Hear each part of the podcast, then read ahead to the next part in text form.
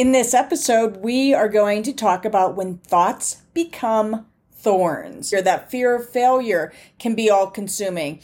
But aside from that, you know, parents too, we also have thorny thoughts, right? We get stuck in our own head and we think, I'm not parenting good or I'm a failure. My, if your teenager makes a choice or makes poor decisions, sometimes parents think that reflects on them and it doesn't. I'm going to leave you today with a thorny thought tip. Welcome to the Empowered Parent Podcast with Renee. Being a teenager is hard. Being a parent of a teenager can be even harder. Each episode, we deliver tips, tools, tricks, and stories to help you feel empowered, confident, and energized as the parent of a teenager.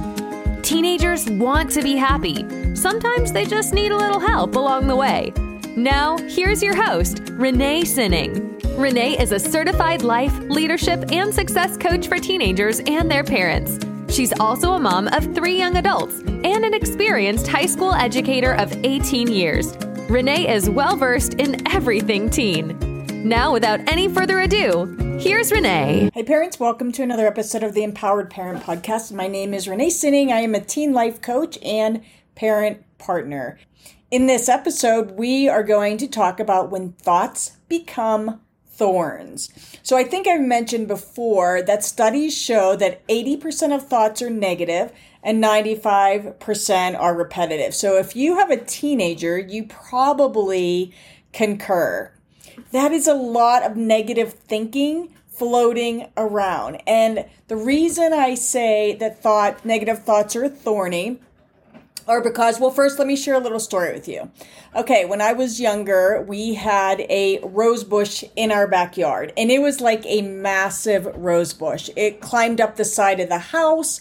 It was super tall. It wasn't like a pretty little rose flower. This was like a huge bush. And for some reason, I was riding my bike in the backyard. Now, this was elementary school age. So, for some reason, I was riding my bike in the backyard on grass, which I realized this was not the smartest thing. Perhaps I was learning. I don't remember the details, but I do remember clearly riding the bike right into the middle of this rose bush, which I will actually call a thorn bush. Roses have tons of thorns. And I clearly remember those thorns being jagged. I remember being all scratched up. They were pointy. They hurt. I think I had even a few embedded under my skin. And so that's why I say negative thoughts are thorny because they too can be jagged. They can be pointy, right? They just kind of poke at you. They poke at your brain. They hurt, right?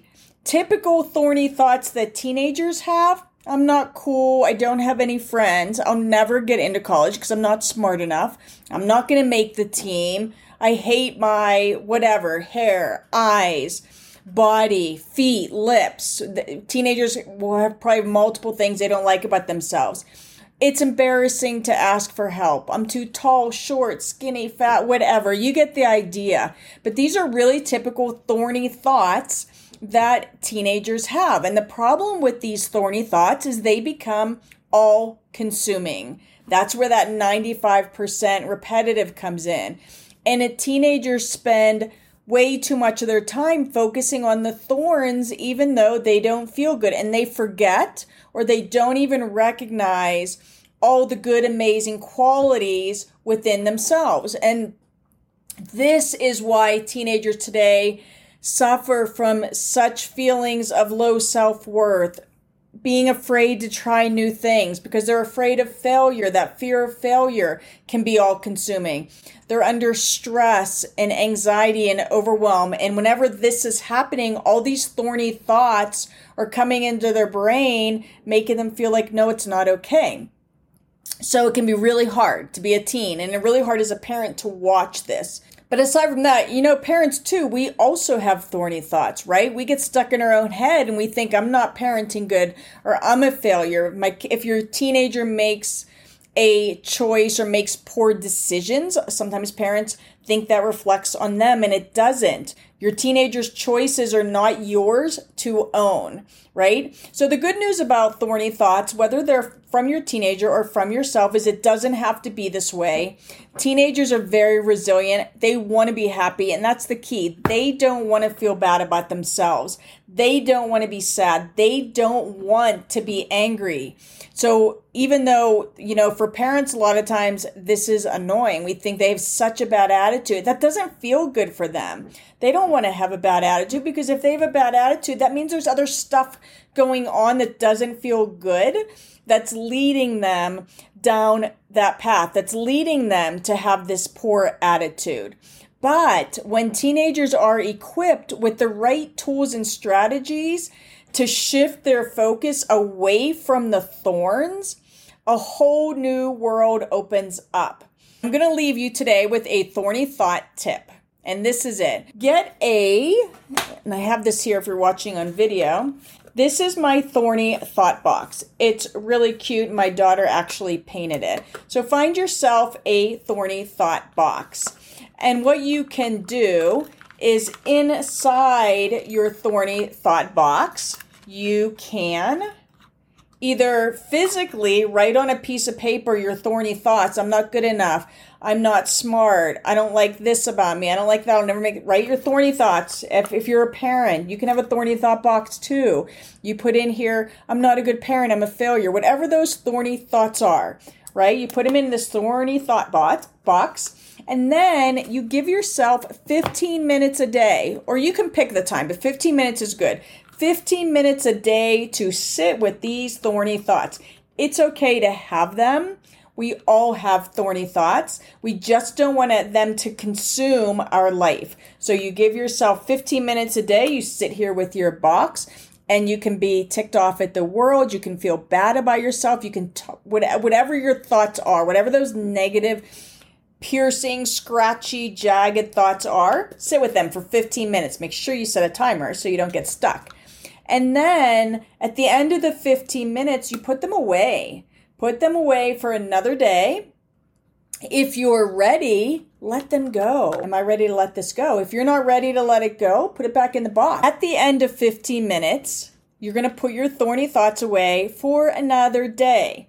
Or you might be ready to let it go. So you can take out your piece of paper. If this thorny thought says, I'm not smart and you're ready to let that thought go, it's time to let it go. Crumble it up and throw it away. Replace it with no, I am smart enough and I am good enough or whatever that is. You want to replace your thorny thoughts eventually with a thought that serves you and feels good.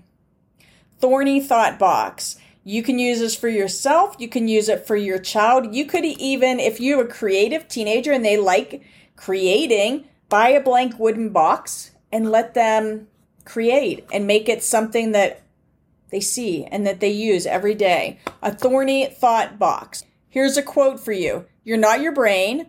You're the CEO of your brain. You can't control everything that goes on in your mind, but you can decide which projects get funded with your attention and your energy. That's a quote by Eric Barker. And so that's it for this episode of the Empowered Parent Podcast. My name is Renee Sinning. I am a teen life coach and parent partner. So keep that in mind if your teen is suffering from way too many thorny thoughts and it's wreaking havoc on their life and yours and your family. And I will see you next time. For joining us this week on the Empowered Parent Podcast. Be sure to subscribe so you'll never miss a show. While you're at it, if you found value in this show, we'd appreciate a rating on iTunes. Or if you'd simply tell a friend about the show, that would help us out too. Be sure to head over to reneesinning.com to pick up some parenting freebies. And remember, teenagers want to be happy. Sometimes they just need a little help along the way.